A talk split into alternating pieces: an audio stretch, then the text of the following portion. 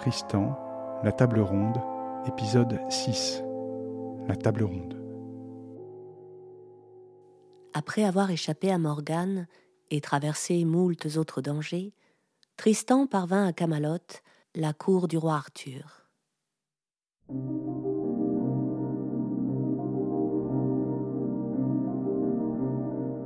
Ils lui font tous une si grande joie et une si grande fête que je ne pourrais vous parler d'une plus merveilleuse. Ils lui offrent leur service en toutes choses.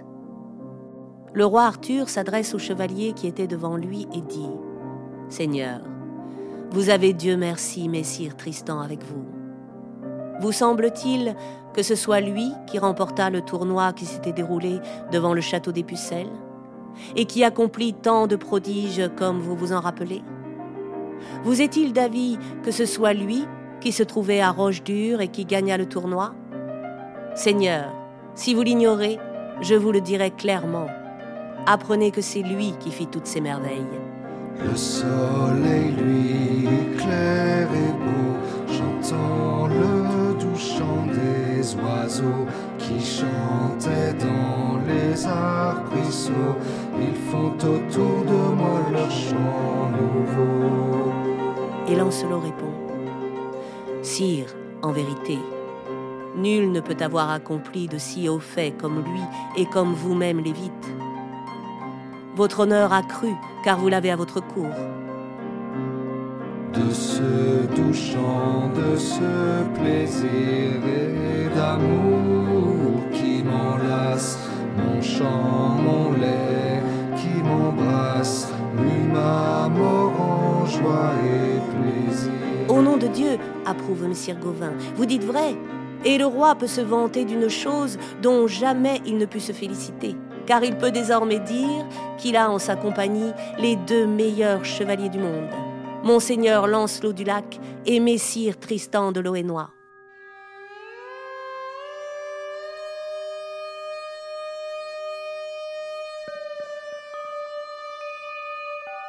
Ainsi, comme je vous le raconte, Messire Tristan, le bon chevalier, vint à la cour du roi Arthur pour la première fois. Sachez que tous les hommes valeureux de la cour en furent ravis.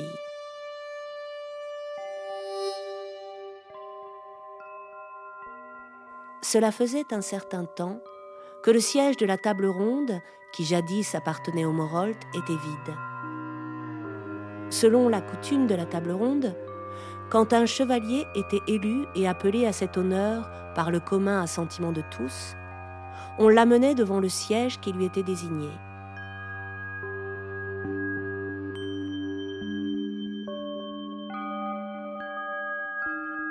Si on ne pouvait trouver son nom écrit par hasard, il était catégoriquement refusé, tout bon chevalier qu'il était. Et tous disaient qu'il n'était pas digne de recevoir un tel honneur quand l'aventure s'y opposait.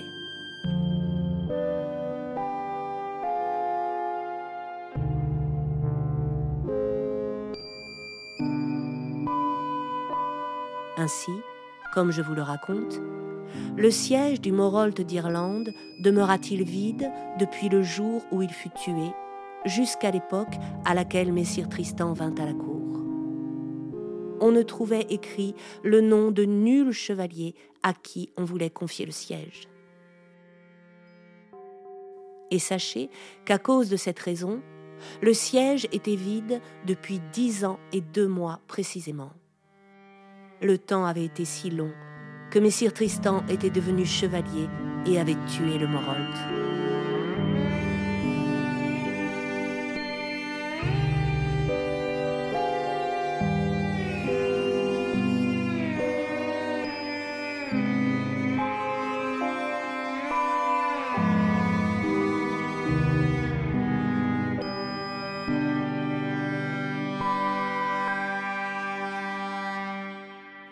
Et si on me demandait d'où provenait cette coutume, pour quelles raisons et comment, je répondrais selon ce que l'histoire vraie nous donne témoignage.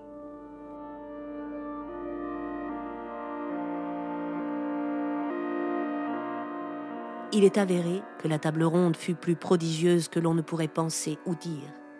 Nulle merveille ne vint et ne fut annoncée sans Merlin, le sage prophète des Anglais. Et au temps du roi Arthur, au royaume de Logre, il y eut de très grands prodiges qui venaient des œuvres de Merlin. C'est pourquoi je dis que la table ronde, à laquelle il s'appliqua plus qu'à ses autres œuvres, fut plus merveilleuse qu'on ne pourrait le croire.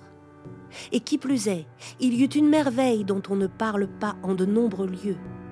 Elle fut telle que depuis longtemps, le siège n'était accordé à un chevalier que s'il était meilleur que celui qui s'y était assis auparavant.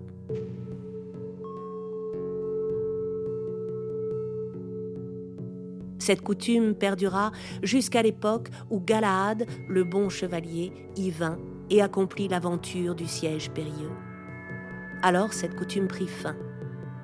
Ce fut un prodige, car après ce bon chevalier, nul autre meilleur chevalier ne put y venir.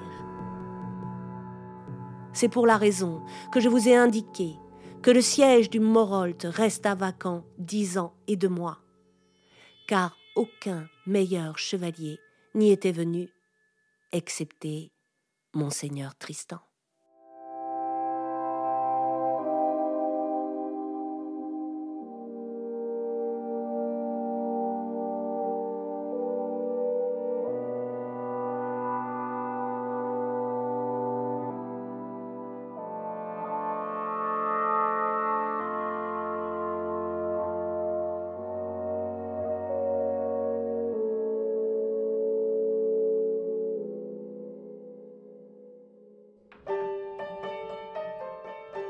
C'était Tristan, la table ronde, une série en six épisodes d'après le roman publié aux éditions Anacarsis.